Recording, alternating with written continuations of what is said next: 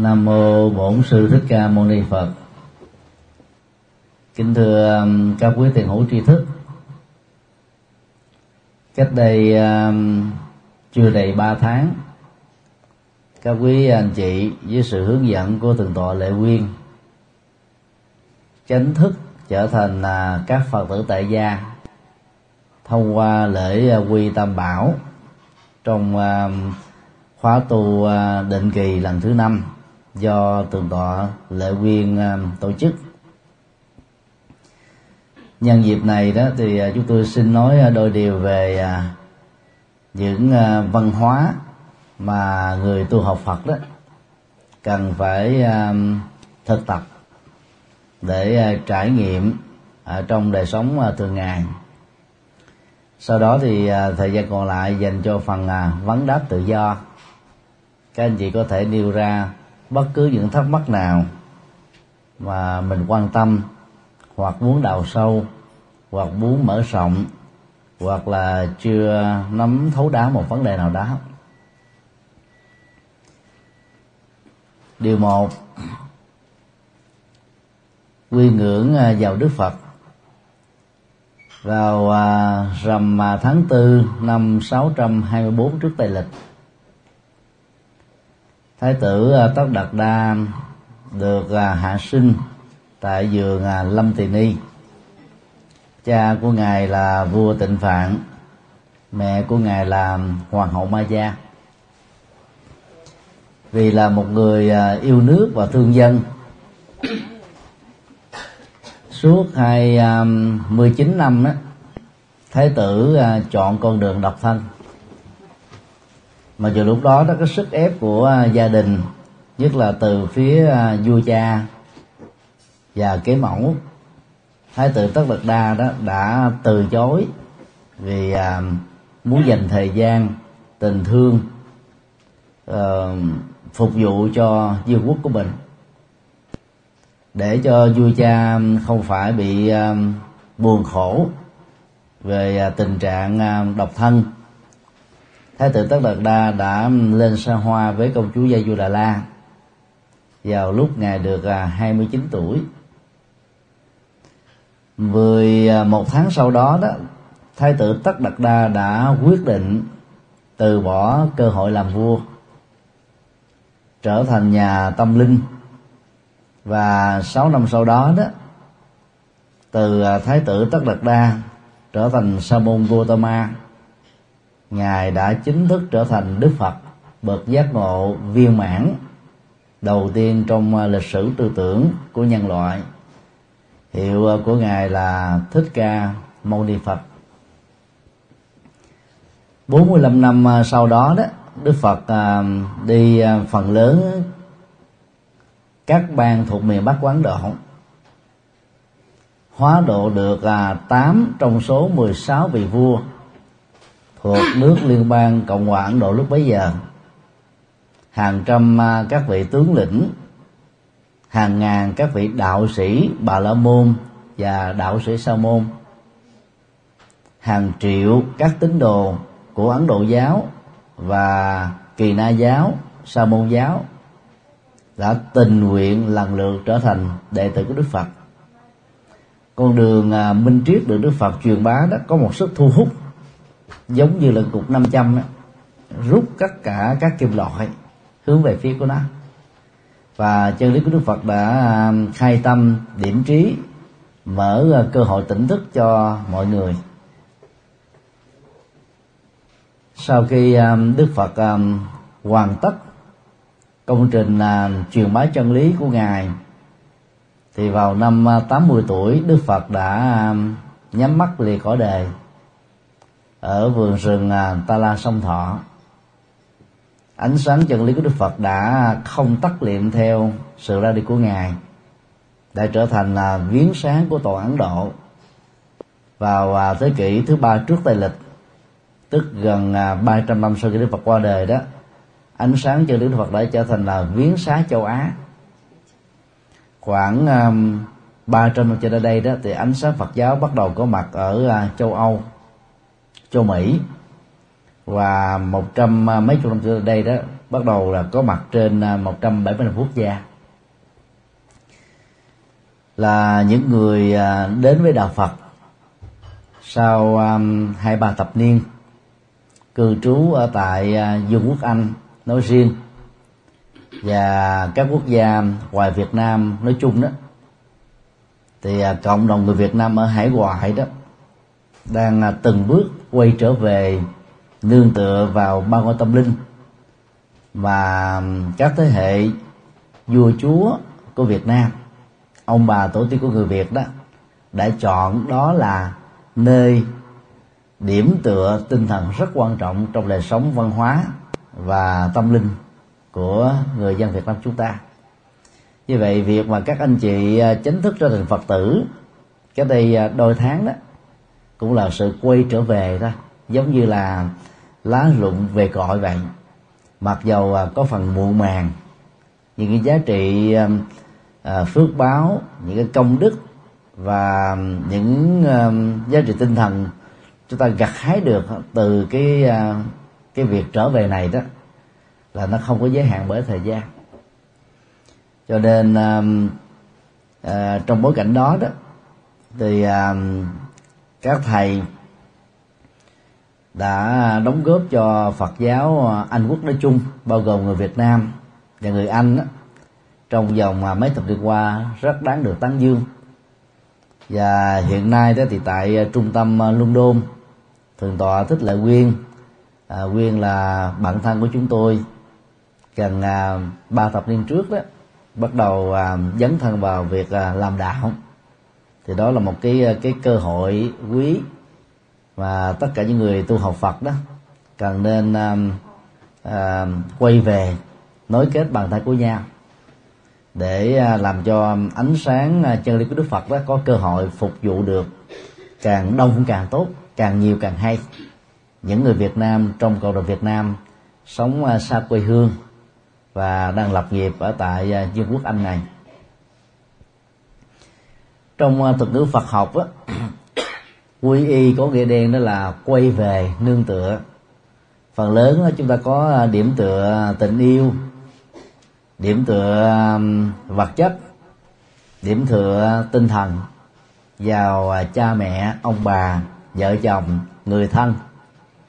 Nhưng mà những điểm tựa này đó dù chúng ta có muốn vĩnh hằng vẫn bị chi phối bởi cái luật vô thường.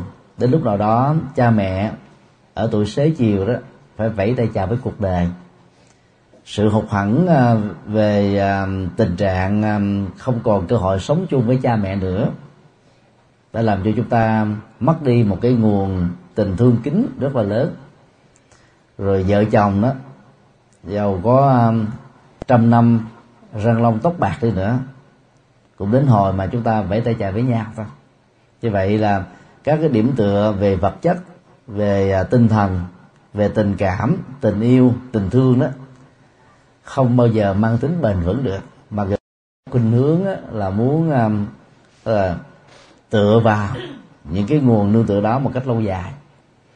Do đó à, theo lời Phật dạy đó bên cạnh những điểm tựa mà chúng ta đã có đang có hoặc là tiếp tục có đó thì mỗi người cần phải có những cái điểm tựa tinh thần ở đây thì gồm có ba đối tượng tâm linh thường được gọi là tam bảo hay là tam bủ tức là ba ngôi tâm linh mà giá trị là quý hơn là các loại ngọc quý. Mà ngọc quý lớn nhất đó, chính là kim cương. Như vậy trong ngữ cảnh hiện đại chúng ta có thể xem à, tam bửu đó là ba ngôi kim cương bao gồm mà đức phật lịch sử tức đức phật thích ca mâu ni người à, đã khai sáng đạo phật. À, chân lý của đức phật bao gồm mà những lời kinh phật dạy trong suốt 45 năm trung bình là ba chục ngàn bài kinh trở thành những tấm bản đồ hệ thống la bàn hệ thống navi để dẫn đường sau đó chúng ta về phương diện à, xã hội đạo đức dân sự luật pháp để từ đó đó chúng ta sống hạnh phúc ở trong đời à, tăng đoàn là tập thể các vị à, xuất gia có lý tưởng cao quý hy sinh à, cái cơ hội à, hưởng thụ cá nhân của mình hy sinh cơ hội lập nghiệp hy sinh những cơ hội thành công ở trong đời để trở thành à, những người nói gót những bước chân à, hoàng hóa và chân lý của đức phật để chia sẻ những giá trị cao quý đó cho những người hữu duyên. Và khi chúng ta nương tựa vào ba ngôi à, kim cương và điêu đó chúng ta bắt đầu à, có một đời sống mới. Và lúc đó đó nó có một cái bước ngoặt một sự thay đổi à, rất là có ý nghĩa trong cuộc đời của mình. Nghĩa là thay vì trước đây đó chúng ta sống cũng hạnh phúc à, đầy đủ các cái tiện ích vật chất rồi. Thì bây giờ đó chúng ta sẽ hướng đến một cái um, phương trời mới. Nơi đó đó chúng ta có cái cơ hội chia sẻ những giá trị phước báo mà mình đã đạt được bằng mồ hôi nước mắt sự nỗ lực rất là chân chính. Rồi à, chúng ta thấy nỗi khổ niềm đau của những người bất hạnh kém may mắn hơi mình đó à, trở thành như là một cái cái nguồn động lực để giúp cho chúng ta nỗ lực nhiều hơn nữa trong cuộc đời và chia sẻ những phước báo chúng ta có được để giúp cho những người đó đó vượt qua được một phần à, lao khó của họ. Đồng thời à, chúng ta tình nguyện trở thành là những người đồng hành. Rồi giống như là những à, cô chim đại bàng những con chim đầu đàn tạo ra các quyến thuộc à, bồ đề tức là quyến thuộc Phật pháp đó để chúng ta cùng nhiều dắt tay nhau trên cái con đường à, tâm linh mà mình à, vừa bắt gặp được ở trong đời. Thì trong à, lễ của y à, vừa qua đó có các anh chị dẫn luôn cả vợ chồng con cái cả gia đình trở thành phật tử. Đó là điều không phải ai cũng có thể làm được. Nhưng mà khi mà mình làm, nỗ lực làm được như thế mình thấy giá trị cái cuộc sống tinh thần của mình đó, nó nó có ý nghĩa ha. Nghĩa là chúng ta không chỉ thụ hưởng các giá trị tâm linh phước đức phước đức và những giá trị tinh thần cao quý khác đó, cho riêng mình đó và làm thế nào để cho tất cả những người thân chúng ta cùng có được cơ hội đồng hành trải nghiệm được thụ hưởng được để đạt được những giá trị cao quý trong đời cho nên uh, những hạt giống đầu tiên đó sẽ tạo thành những uh, cái cây đầu tiên. Và những cây đầu tiên này đó nếu chúng ta biết chiết nhánh ra gieo trồng ở các mảnh đất ở uh, trung tâm London, ngoại ô London, rồi uh, các thành phố khác của vương quốc Anh thì uh, chỉ trong vòng uh, vài năm tới thôi các hoa trái của đó bắt đầu xanh sôi nảy nở và các cái giá trị thay đổi đó. Theo chiều hướng tích cực đó bắt đầu nó có mặt với tất cả chúng ta. Cho nên à, bên cạnh việc trở thành phật tử chính thức rồi thì à, các anh chị đó nên thấy rằng là từ nay trở đi đó chúng ta có một cái à, sứ mệnh mới một cái trách nhiệm mới. Chúng ta đã mặc nhiên trở thành cánh tay nối dài của đức phật đối với người thân ruột thịt ở trong gia đình của mình. Chúng ta trở thành là à, sứ giả của đức phật đối với những nơi mà chúng ta đang làm việc sinh sống và bằng cái tấm gương của mình, bằng sự khéo léo của mình, bằng sự gợi mở, bằng sự dẫn dắt, thì à, những người yêu quý mến đạo Phật đó, bắt đầu chính thức có thiện cảm với đạo Phật và trở thành Phật tử.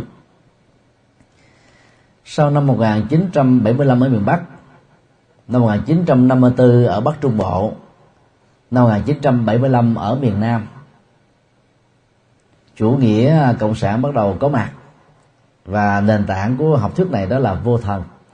Cho nên cái cuộc cách mạng văn hóa đó đã làm à, băng hoại đi những cái nền tảng à, văn hóa truyền thống của dân tộc Việt Nam vốn hòa, hào quyện, gắn liền với văn hóa Phật giáo.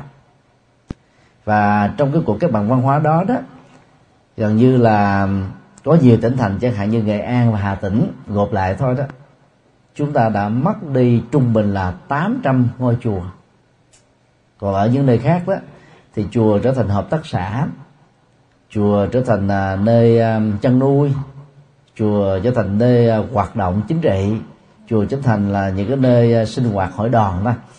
Còn cái cái cái vai trò truyền thống, đạo đức, xã hội, tâm linh của ngôi chùa đó gần như là bị quên lãng, bị mất dần bởi những cái khó khăn của lịch sử một cách rất là khách quan. Thì trong cái giai đoạn đó, cái nền giáo dục và tại học đường đó phần lớn là nhồi sọ về vô thần và người ta nhồi sọ thêm một cái nhận thức thứ hai, đó là tôn giáo là thuốc phiện của nhân dân. Và người ta đã liệt Phật giáo vào trong cái nhóm tôn giáo như thế. Đang khi um, khi phát biểu câu nói này đó, thì Mark chủ yếu là muốn nói đến um, tôn giáo phương tây. Và cụ thể đây là thiên chúa giáo tinh lành giáo, chánh thống giáo, anh giáo. Và vốn có cùng một uh, ý thức hệ tôn giáo giống như nhau và nền tảng của tôn giáo này đã khống chế toàn bộ các hoạt động của chính trị văn hóa xã hội dân sự luật pháp. Cho nên đó người ta đã xem đó, tôn giáo như là cái cái hệ quy chiếu à, chi phối hết toàn bộ mọi thứ trong đời. Cho nên phát biểu của mát trong bối cảnh của phương Tây là không có sai. Nhưng mà Mark không có kiến thức về tôn giáo phương Đông mà đạo Phật đó là một trong những tôn giáo quan trọng nhất của phương Đông.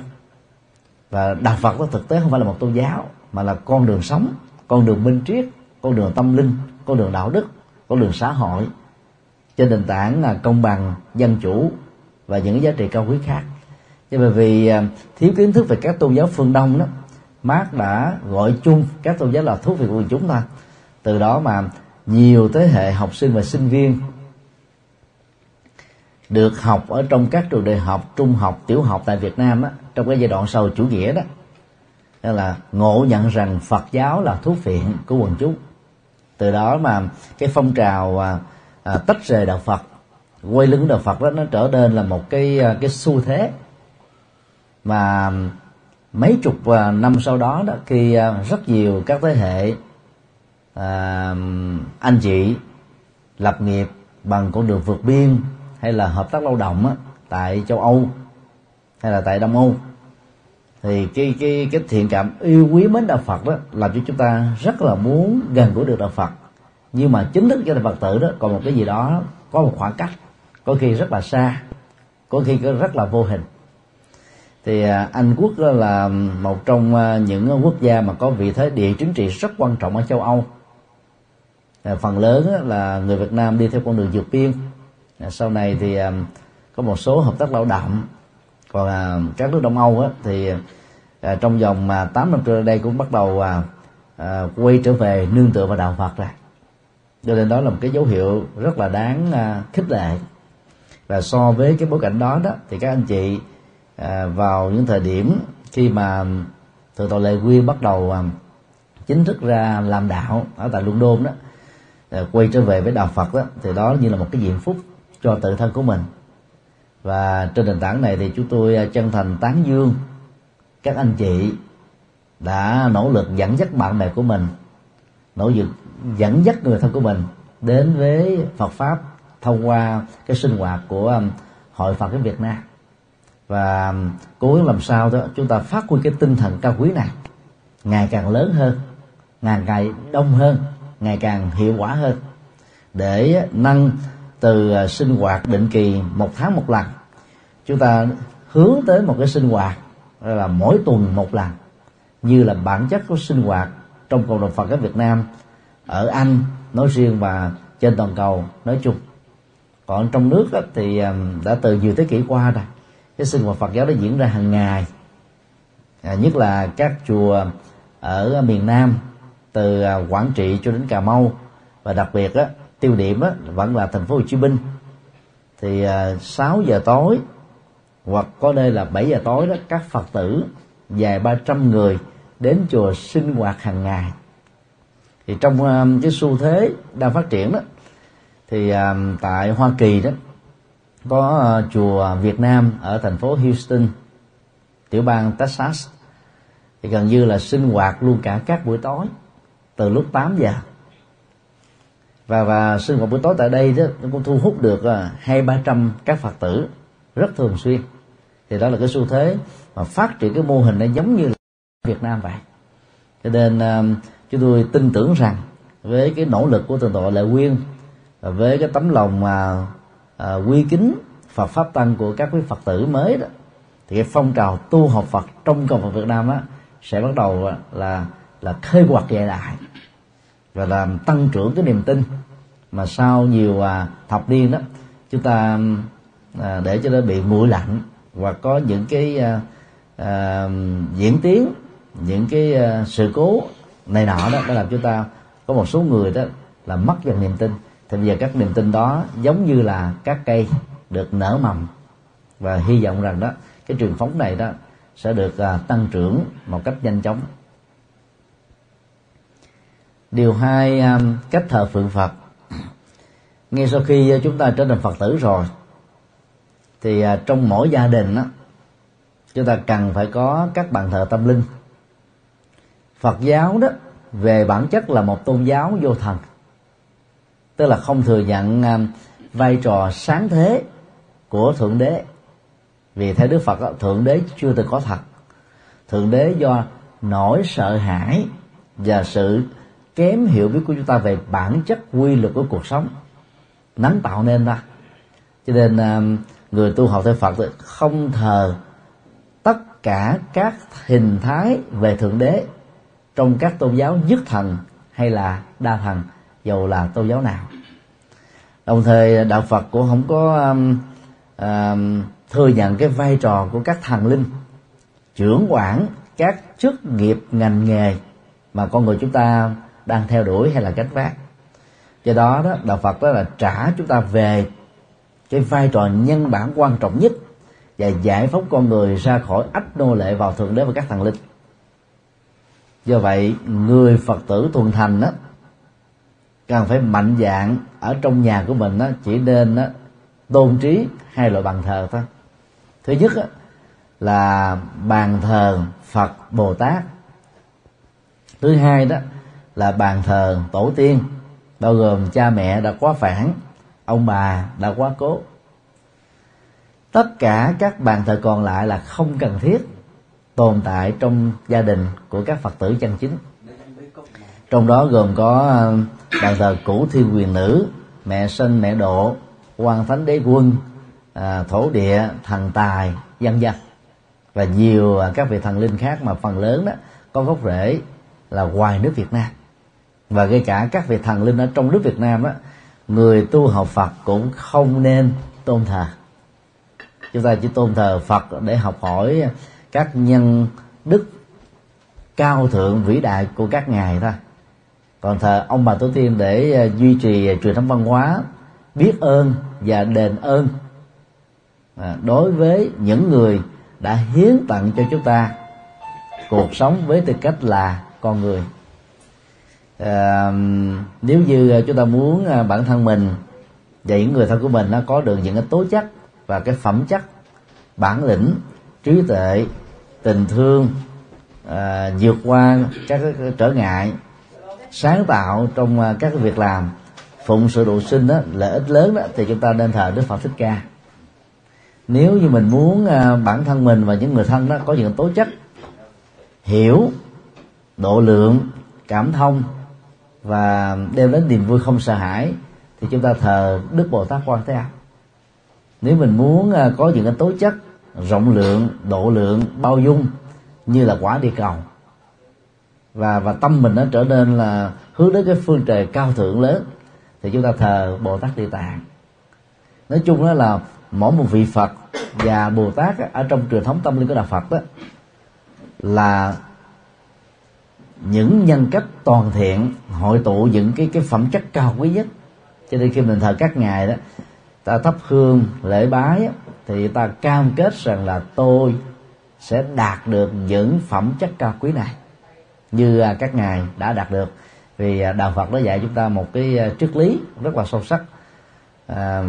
Đức Phật á, là bậc giác ngộ đã thành. Chúng ta và các chúng sinh còn lại đó là bậc giác ngộ sẽ thành tức là Phật ở trong tương lai. Vì sự khác nhau giữa chúng ta và các đức Phật á, thì nằm ở chỗ là thì. Chúng ta thuộc về thì tương lai Phật tương lai. Còn các đức Phật á, là Phật quá khứ hoặc là Phật hiện tại thôi và nhờ nhận thức này đó chúng ta mạnh dạng không ờ, thờ à, các thần linh có gốc rễ từ các tôn giáo khác hay là từ văn hóa dân gian của Việt Nam. Và do đó đó trên bàn thờ Phật đó chúng ta không cần phải để quá nhiều các lư hương như là ở miền Bắc. Chỉ cần một lư hương trên bàn thờ thờ nhiều vị Phật Bồ Tát ông bà tổ tiên khác nhau vẫn được. Vì à, hương đó nó không phải là văn hóa gốc của Phật giáo tại Ấn Độ. Nó được phát triển à, khi Phật giáo có mặt ở tại Trung Quốc thôi. Và người ta mượn hương á, trở thành một cái cái phương tiện để gỡ gắm cái lòng là tôn kính của mình đối với các đức Phật thôi. Còn à, cái chức năng à, của hương đó chủ yếu là cái dược liệu mà khi thắp lên đó mùi của nó khi chúng ta ngửi vào nó làm cho não của mình nó, nó được thức tỉnh không buồn ngủ không ngủ gà ngủ gật. Trong lúc ngồi thiền niệm phật tụng kinh bái sám hoặc là nghiên cứu uh, triết lý của phật trong các kinh điển về sau này đó người ta biến hương trở thành một cái cái phương tiện à, tín ngưỡng và tâm linh để mà nối kết mình với các đức phật ta.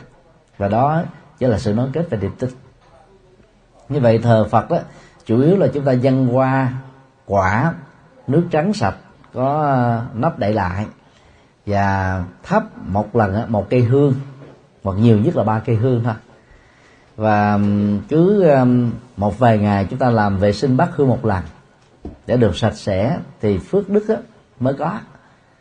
Còn à, Phật giáo Việt Bắc từ năm 1942 bị suy vong cho đến năm 1981 mới được khôi phục lại. Thì suốt bốn thập niên đó nó không có người hướng dẫn. Cho nên à, các cái tập tục tín ngưỡng dân gian đó bắt đầu nó nó phát triển rất mạnh. Người ta mới lý giải một cách rất là thần quyền mê tín à, hương đốt là không được đốt à, không không được nhổ chân nhang lên. Cho đến cuối năm á, mới được quét dọn bát à, bát hương một lần. Và như vậy chúng ta vô tình á, để cho bát hương trở nên rất dơ dái. Và do đó, cái việc thờ của chúng ta mất hết các ý nghĩa tâm linh. Các chùa ở tại miền Nam đó mỗi ngày đó phải làm vệ sinh bát hương hai lần. Cho nên đó, khi chúng ta vào bái lại đó, thấy rất là sạch sẽ và nhiều chùa đó ngày nay không còn dùng hương đốt ở trên điện Phật nữa để tránh cái tình trạng ô nhiễm vì cái hóa chất đó, ở trong hương.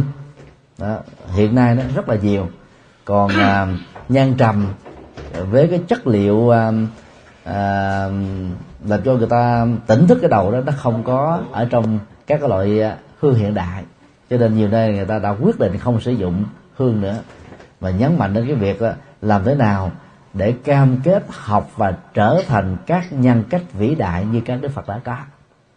Còn thờ, cha mẹ, ông bà tổ tiên đã qua đời đó, không phải là để cho ông bà mình về ăn uống với mình, chứng minh mình, phù hộ mình. Vì à, theo Đức Phật đó, sau khi chết, nhiều nhất là 49 ngày, phần lớn là vài phút sau đó thôi, để trở thành là một cái phôi thai mới trong bào tai của một người mẹ này cho đó, chúng ta cúng ông bà tổ tiên không phải là để ăn uống hay là chứng minh phù hộ, mà cúng để bày tỏ lòng biết ơn sâu sắc của chúng ta đối với các đấng sinh thành đã hiến tặng chúng ta tư cách là con người. Và do vậy đó, cái việc mà thờ phượng như thế là để giúp cho các thế hệ con cháu của chúng ta đó uống nước nhớ nguồn biết tôn trọng, tôn kính cha mẹ, tức là chính mình đang còn sống này do đó Ờ, à, các phật tử um, tạo thành một cái văn hóa thờ phượng. Điều ba gốc tâm linh tại nhà. Sau khi uh, thiết lập bàn thờ phật bồ tát và gia tiên ở uh, nơi độc lập hoặc là cùng trên một bàn thờ nếu không gian không có nhiều thì gốc tâm linh đó, ở trong nhà càng phải có. Gốc tâm linh đây được hiểu là gì? Mỗi ngày đó chúng ta phải dành ra tối thiểu là ba chục phút để trải nghiệm đời sống tâm linh trước bàn thờ Phật tại tư gia của mình. Về phương diện này đấy thì phần lớn các Phật tử tại gia đó bị bỏ rơi vì à, chúng ta phải à, vất vả với đời sống à, kinh tế, rồi trách nhiệm xã hội, trách nhiệm gia đình. Và một gia đình thì chỉ có đôi ba thành viên đây nên cái thời gian nó nó cuốn trôi đi rất là nhanh chóng. Từ đó đó, chúng ta quên lãng và thấy rằng đó là cái nhu cầu tâm linh đó đối với mình là không cần thiết. Nhất là người Việt Nam có bối cảnh trải qua cái giai đoạn xã hội chủ nghĩa à, làm gì gần như chúng ta ít có cái nhu cầu này. Gốc tâm linh từ nhà nó đòi hỏi chúng ta mỗi ngày đó phải bồi dưỡng đời sống tinh thần của mình ít nhất một lần. Với thời gian đó tối thiểu là ba chục phút. Điều này cũng giống như là không khí đó, rất cần thiết để chúng ta thở và tồn tại. Thực phẩm đó, chúng ta ăn ít nhất là hai cho đến ba cử một ngày. Và tắm rửa cơ thể này đó cũng ít nhất là một lần trong vòng 24 giờ. Thay quần áo để làm mới, làm đẹp cơ thể này đó cũng ít một lần trong ngày. Các cái nhu cầu vật vật chất đó đó, chúng ta đã làm quen từ thế hệ này sang thế hệ khác rồi. Nhưng mà thực phẩm tinh thần tại một góc tâm linh tại nhà đó gần như chưa trở thành là thực đơn tâm linh của chúng ta mỗi ngày và như vậy đó, người phật tử đó cần phải à, thay đổi thói quen, dành cho mình à, một cái khoảng thời gian nhất định. Và đến cái thời điểm cố định đó đó, hoặc là buổi sáng, hoặc buổi tối, tùy theo cái sự thuận lợi thời gian của mỗi người. Chúng ta hướng đến bàn phật tại nhà, mở những trang kinh à, thuần việt ra, đọc một bài kinh ngắn, nghiền ngẫm chân lý đức phật dạy, để chúng ta rút ra cho chính mình những bài học mới và chúng ta à, thấm nhuần được những cái chân lý Phật dạy trong đời sống thực tiễn và áp dụng nó trong đời. Tiêu hóa các lời Phật dạy nó cũng giống như là tiêu hóa thực phẩm tạo ra chất bổ cho quá trình à, trao đổi chất ở trong cơ thể này. Cho nên là phải tập thành thói quen đó. Tín đồ của các tôn giáo khác đó nhất là các tôn giáo nhất thần đi đâu dầu là du lịch vẫn mang quyển kinh thánh theo và ngày nào trước khi đi ngủ, thói quen của tín đồ là mở kinh thánh ra đọc và nghiền ngẫm lời kinh thánh để cầu nguyện Chúa, cầu nguyện như sự an lệnh đến với mình. Người Phật tử đó chỉ có một thiểu số làm được cái nhu cầu quan trọng này. Đại đa số còn lại đó thì gần như là bỏ rơi nó. Cho nên là chúng ta phải tập thành một cái thói quen.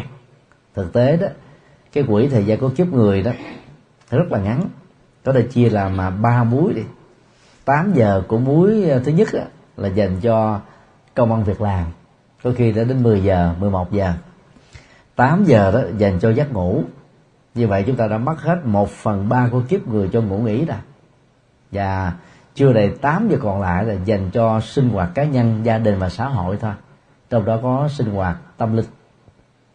Như vậy nếu như à, chúng ta không à, bận tâm và kém trong việc là quản lý quỹ thời gian ngắn ngủi đó đó thì à, cái kiếp người đã trôi qua rất là nhanh. Nhưng mà cái sự phong phú của đời sống tinh thần đó, chúng ta nó trở nên rất là nghèo.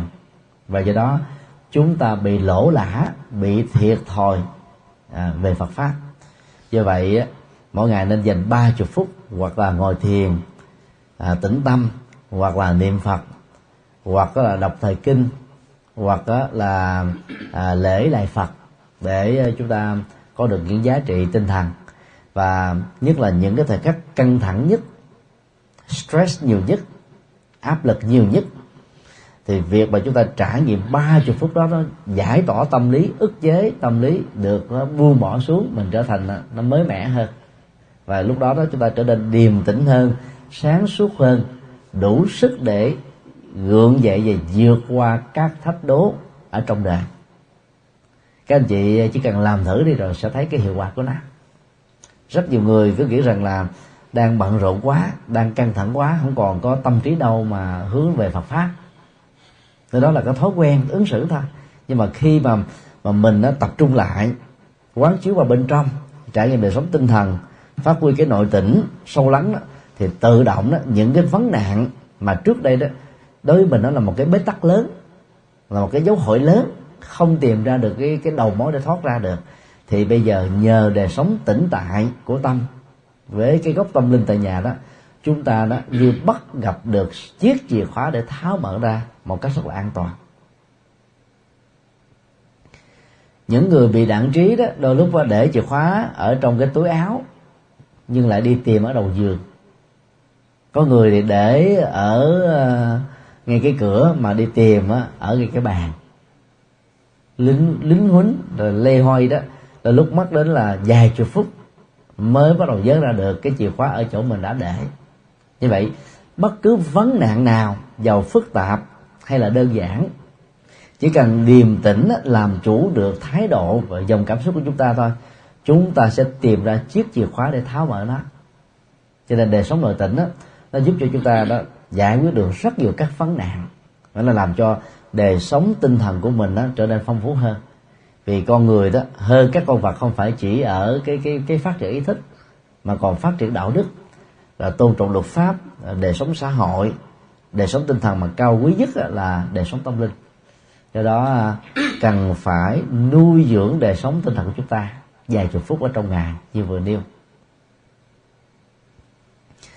Còn đối với um, những người nào quá bận rộn với cái công việc à, lao động trí óc đó hay là làm việc à, văn phòng công sở đó thì uh, nếu chúng ta tập có thói quen một ngày mà lại được Đức Phật năm chục lại thôi thì thời gian chúng ta tốn trung bình đó là 15 phút đối với uh, thanh niên và hai chục phút đó, đối với người lớn tuổi.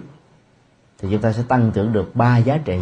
Thứ nhất là giá trị sức khỏe do mình vận động toàn thân đứng lên ngồi xuống hít thở theo dõi hơi thở và nó tạo ra cái cái cái sự dẻo dai ờ, đẩy lùi được các bệnh tật ờ, dẫn đến tình trạng sống khỏe và sống thọ.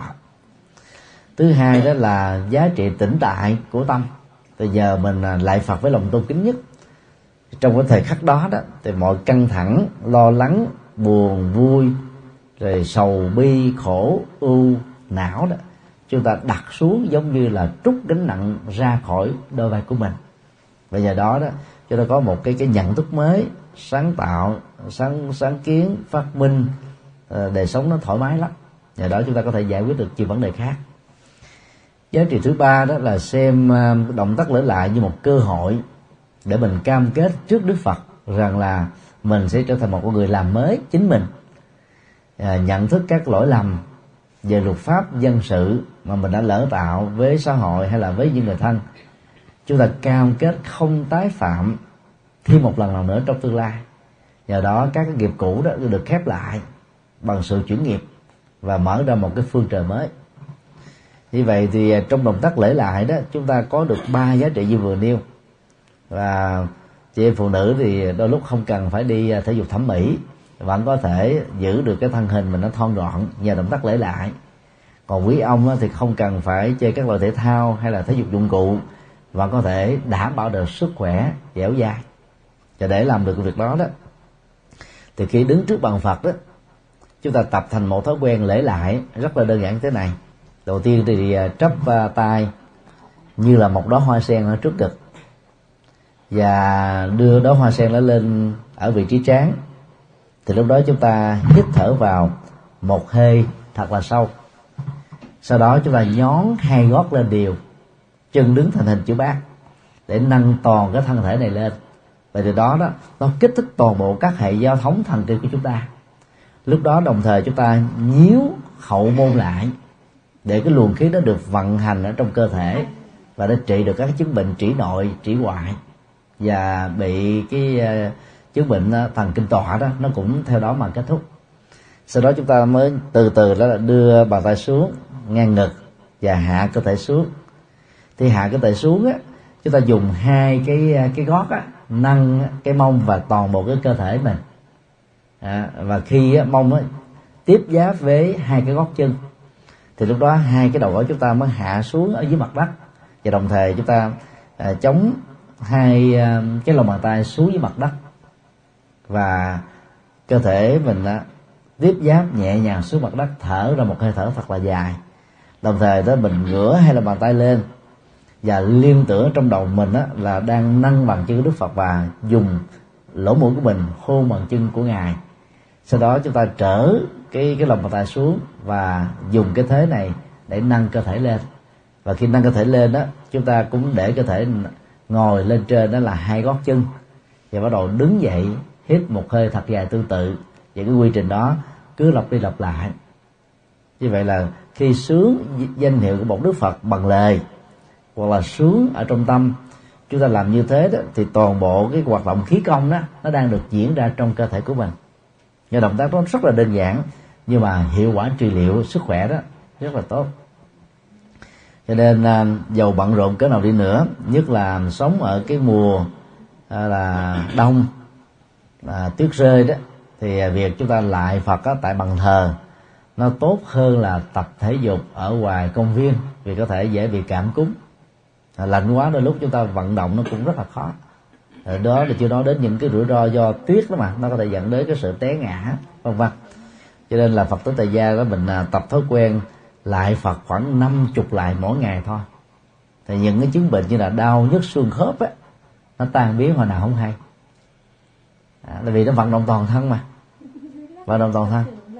À lát nữa sẽ hướng dẫn mẫu để các quý vị tập làm theo thì đó là những cái điều mà chúng tôi tạm gọi là gốc tâm linh tại nhà. Nó rất cần thiết để cho chúng ta là hiểu được Phật và tôn kính Phật và trở thành là có sức khỏe nhờ sự à, gia hộ của ngài một phần nhờ những cái động tác vận chuyển toàn thân của chúng ta một cách uyển chuyển nhẹ nhàng phối hợp với khí công cho chúng ta tăng trưởng được các cái giá trị cao quý. Điều 4 à, tham gia các phật sự à, tại các chùa. Hiện nay thì tại à, trung tâm London thì à, chúng ta chưa có chùa. Thì tội lệ quyên là mở ra một cái cơ hội cho chúng ta sinh hoạt định kỳ hàng tháng một lần. Thì đến cái ngày sinh hoạt định kỳ đó đó giàu có bận rộn cỡ nào đi nữa chúng ta cố gắng dành thời gian đến để sinh hoạt. Một tháng một lần là quá ít rồi. Các tôn giáo khác tối thiểu là một tuần một lần vào ngày chủ nhật hay là thứ bảy thanh với sinh hoạt đó sẽ giúp cho chúng ta đó là hiểu về Phật pháp đó nó, nó vững vàng hơn có hệ thống hơn sâu sắc hơn. Nhờ đó chúng ta mới tiếp nhận được những cái giá trị cao quý từ việc trở thành Phật tử.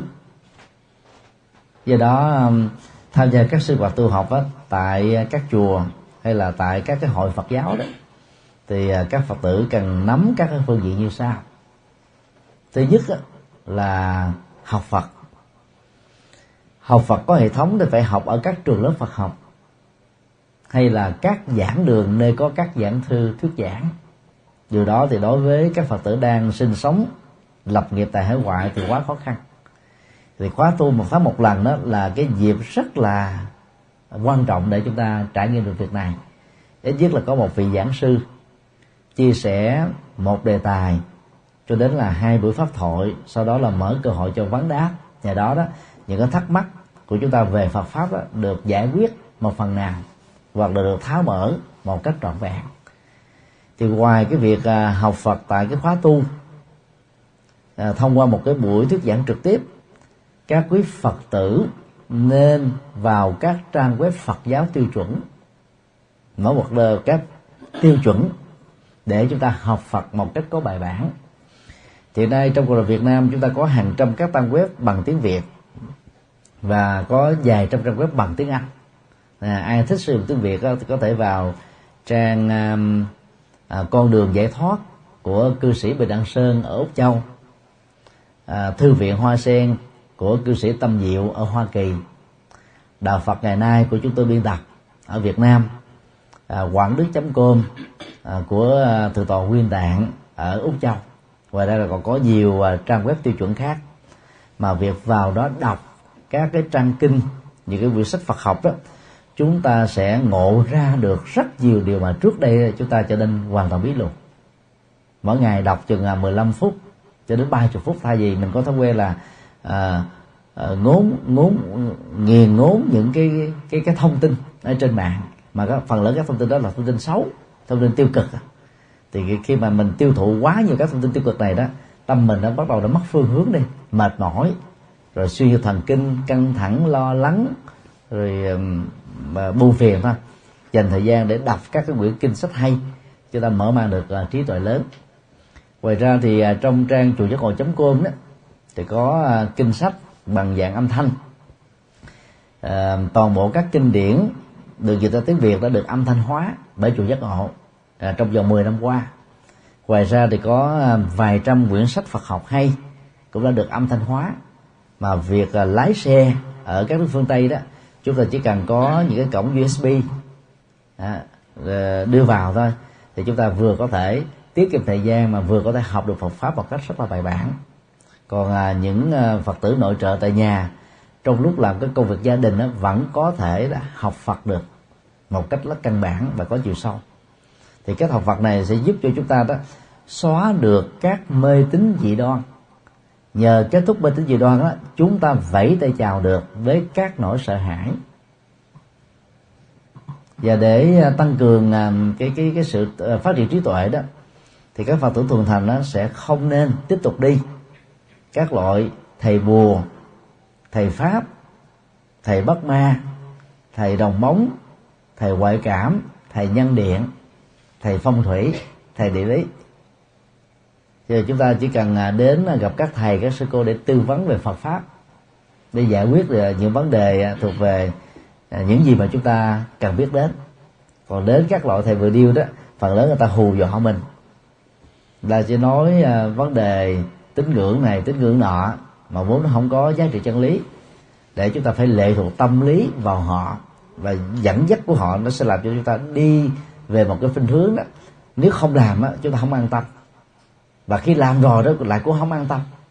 Rồi nó cứ bị lẳng quẩn trong nỗi sợ hãi thôi. Nó không dẫn chúng ta đi tới đâu hết á cho nên là tu học Phật á, chuẩn mực á, sẽ giúp cho chúng ta vượt qua được những cái nỗi sợ hãi không cần thiết này.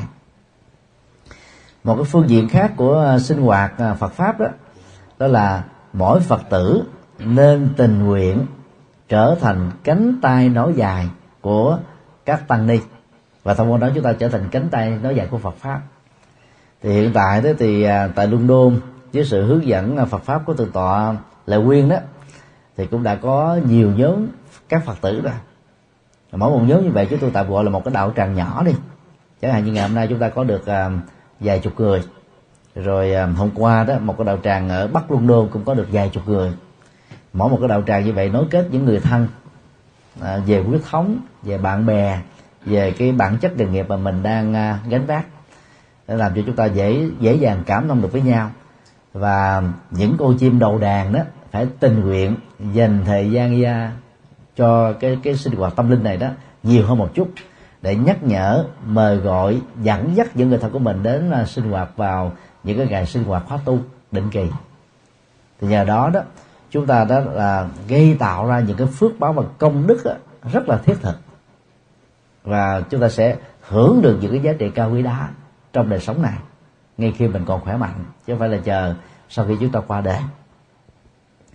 Ngoài ra đó là các cái hội đoàn Phật giáo, các con chùa Phật giáo khi um, có những cái chương trình à, Phật sự, hay là các chương trình thiện sự qua các hoạt động từ thiện xã hội, thì người Phật tử tại gia nên hưởng ứng để góp phần công đức. Ở tại London đó, thì à, vùng ngoại ô chúng ta có được hai ngôi chùa có lẽ do những cái khó khăn à, về cái giá cả nhà tại London mà trải qua là gần 4 thập niên tồn tại Phật giáo của cộng đồng Việt Nam tại đây đó, tại trung tâm London chúng ta vẫn chưa có một ngôi chùa nào hết. Cái đó là một cái à, cái cái tổn thất lớn đối với cái cộng đồng người Việt Nam. Cho nên chúng tôi mong rằng à, các quý Phật tử cùng nối kết những bàn tay để cam kết với nhau đó làm thế nào đó để chúng ta xây dựng được một ngôi chùa tại à, lòng của à, thủ đô London vương quốc Anh để cho các phật tử không phải đi quá xa ở những vùng ngoại ô. Và cái sinh hoạt à, định kỳ tu học á thay vì trước đây chúng ta dừng lại là ba chục ngày mới một lần bây giờ chúng ta tiến đến là mỗi tuần á một lần. Thì bằng cái sinh hoạt như thế đó thì chúng ta có cơ hội trải nghiệm lời, lời Phật dạy giải quyết được các, các vấn nạn mà chúng ta đang quan tâm. Hiện tại thì à, Mỹ Canada Úc và một số nước của à, à, tây âu và đông âu đã làm được rồi. Những cái ngôi chùa ở tại à, trung tâm của thủ đô. Còn riêng á, tại anh này đó là vẫn còn một cái cái cái cái bước nỗ lực nữa mà chúng ta cần phải nỗ lực làm một cách tập thể. Thì nhờ tham gia vào các hoạt động phật sự như thế đó chúng ta nó sẽ đóng góp được nhiều cho cái bước ngoặt lịch sử của cộng đồng Phật giáo Việt Nam ở tại ở tại London nói riêng và tại Anh Quốc nói chung. Ngoài ra thì à, những cái khóa tu đó thì các phật tử nên tham dự. Khóa tu thì đôi lúc có nơi tổ chức đó, nửa ngày có nơi tổ chức một ngày có nơi ba ngày có nơi một tuần lễ. Ở Việt Nam thì thỉnh thoảng đó, là tổ chức 10 ngày. Nhưng mà những người đang à, sinh sống ở tại hải ngoại đó thời gian không có nhiều cho nên chúng ta tham dự nhiều nhất là một ngày trong một tuần này. thì cái đó cũng đã quý báu lắm rồi. Thì đến những ngày như thế đó, chúng ta cố gắng tạo thành một thói quen mà hôm nào vì do sức khỏe, vì cái công việc bất khả kháng mà không đến được á, chúng ta trỏ về một cái nhận thức là tôi tiếc nuối lắm. Tôi thiếu sót cái vấn đề đó lắm. Nó giống như là ngày hôm đó mình tự bỏ đói mình vậy. Thì lúc đó đó, chúng ta sẽ cam kết là cái kỳ tu học lần sau đó, chúng ta sẽ có mặt bằng nhận thức đó bằng thói quen như thế đó thì giàu cho có khó khăn cỡ nào tức là à, thiếu thời gian cỡ nào đi nữa chúng ta vẫn có thể trở thành là những người phật tử thuần thành. Để cho một uh, cái à, hội đoàn Phật giáo được phát triển mạnh thì mỗi hội đoàn nó cần phải có các nhóm đạo tràng nhóm đạo tràng thanh niên nhóm đạo tràng phật tử lão thành. Thì hai cái nhóm này đã chia ra là làm những cái um, cái hoạt động bao gồm uh, hoạt động uh, tu học Phật pháp rồi uh, hoạt động truyền thông uh, hoạt động um, nối kết cộng đồng hoạt động văn hóa hoạt động từ thiện và hoạt động dẫn dắt người vào đạo. À, một vị thầy dầu là giỏi giang cỡ nào đi nữa thì cũng chỉ là một cái đầu và hai cánh tay. Với vị thời gian rất là ngắn ngủi của kiếp người không thể làm hết tất cả các việc cần làm à, cho phật sự được. Cho nên các phật tử nên tình nguyện dựa vào sở trường của mình dựa vào sở thích của mình và điều kiện cho phép mà chúng ta sung phong với thầy của mình. Ở đây chính là thượng tọa lệ quyên à, tình nguyện đến cái cái định kỳ khóa tu đó chúng ta sẽ làm một cái cái vai trò nhất định nào đó để cho thầy của mình đó bớt đi cái cái gánh nặng về thời gian đầu tư thời gian quan trọng hơn à, cho cái việc là phát triển Phật pháp. Và bằng cách đó đó thì hoạt động cộng đồng của chúng ta đó ngày sẽ được tăng trưởng và phát triển mạnh.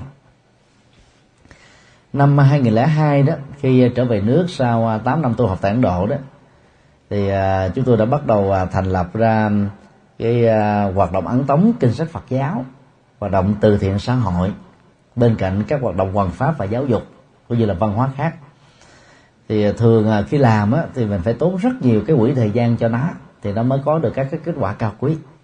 Nhưng mà trước đây thì à, chúng tôi đã cùng với các đệ tử xuất gia nỗ lực tự làm làm thôi.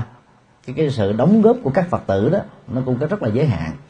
Nhưng mà từ năm 2013 đó chúng tôi đổi sang một cái mô hình là để cho các phật tử nắm vai trò chính. Còn các thầy thì nắm vai trò lãnh đạo tinh thần thôi. Tức là định hướng cái cái cái mô hình phát triển đó cái mô hình đó là à, có những cái nội dung à, tích cực để các phật tử có cơ hội được vận hành nó thôi. Thì à, trong vòng hai năm qua đó cái thành quả các hoạt động à, thiện sự và từ thiện xã hội đó của chùa giác ngộ đó nó tăng trưởng gấp 8 lần so với cái mô hình mà trước đây chúng tôi tự làm. Từ đó chúng tôi mới rút ra một cái nhận thức chung à, bên cạnh cái kiến thức à, tổng quát mà ai cũng có thể có. Đó là đó khi mà các phật tử tại gia mỗi người nhìn thấy cái hoạt động phật sự của thầy mình của chùa mình của cái hội đoàn mà mình đang là một thành viên đó cũng chính là công việc của mình đó thì lúc đó hiệu quả phật sự mới thật sự đó là nở hoa trái được. Thì lúc đó đó những người hữu duyên với Phật pháp mới tiếp nhận được những cái giá trị cao quý này. Còn nếu như các Phật sự mà chỉ có các vị thầy trụ trì ở ngôi chùa mà mình đang tu học á, gánh vác thì lúc đó đó cái thành quả của nó không thể cao được cho nên đó mọi anh chị đó cứ đến cái ngày chủ nhật và cái ngày à, sư hoạt định kỳ đó cúng dường cho Phật pháp. Hai tiếng đồng hồ ba tiếng đồng hồ thôi thì lúc đó là hiệu quả Phật sự rất là cao. Còn đang khi á, à, một vị thầy mà có bỏ ra đó là mấy chục giờ chuẩn bị trước đó mấy ngày để làm công việc đó hiệu quả nó cũng không thể bằng được. Cho nên là phải à, tạo thành một cái sự nối kết tập thể và điều này nó có cái bối cảnh triết lý từ hình tượng nghìn tay nghìn mắt bồ tát quan thế âm đó. À, một nghìn bàn tay là tượng trưng cho hành động cụ thể mang lại lệ lạc cho tha nhân. Còn một nghìn con mắt là tượng trưng cho chắc xám tập thể. À, cái cái trí tuệ tập thể để cho các hành động phụng sự của chúng ta nó không bị cái cái cảm tính mình dẫn dắt và chi phối. Như vậy là mỗi một hành động phụng sự từ thiện từ bi đó mà được dẫn dắt bằng con mắt của trí tuệ đó, thì hiệu quả phật sự sẽ rất là nhân cao. Cơ thể của đức phật à, ngàn tay ngàn mắt chỉ có một. Nhưng á, một ngàn con mắt là tượng trưng cho cái trí tuệ mà. Càng phải nhiều, ngàn một, ngàn bàn tay đó là triển khai, thực hiện. Chứ người nào đó mà chỉ có đôi tay mà có đến ngàn cái đầu á, thì các cái đầu này, đầu a chống đầu b đầu b chống đầu c đầu c chống đầu d, rồi cuối cùng là không đi đâu được á, không làm gì được do đó đó chúng ta phải nỗ lực một cách tập thể như thế đó thì cái phật sự mới được thành công. Như vậy cái việc tu học phật đó của người phật tử tại gia nó không dừng lại ở chỗ chúng ta chỉ có đi chùa lạy phật cầu viện như là trước đây mà chúng ta phải góp phần trở thành một chữ phần trong cái tiến trình gọi là Phật pháp hóa gia đình. Để từ đó đó những người uh, thân của chúng ta những người bạn chúng ta mới có cơ hội chính thức trở thành phật tử để trải nghiệm được những cái giá trị lợi lạc mà chúng ta đạt được thì ngày hôm nay thầy à, chia sẻ à, đôi điều vừa nêu để à, nhắc về cái vai trò lịch sử mà các phật tử tại gia cần phải làm và cần phải đóng góp. À, kính chúc tất cả được an lành trong Phật pháp và hành động trong cuộc đời. Nam mô công đức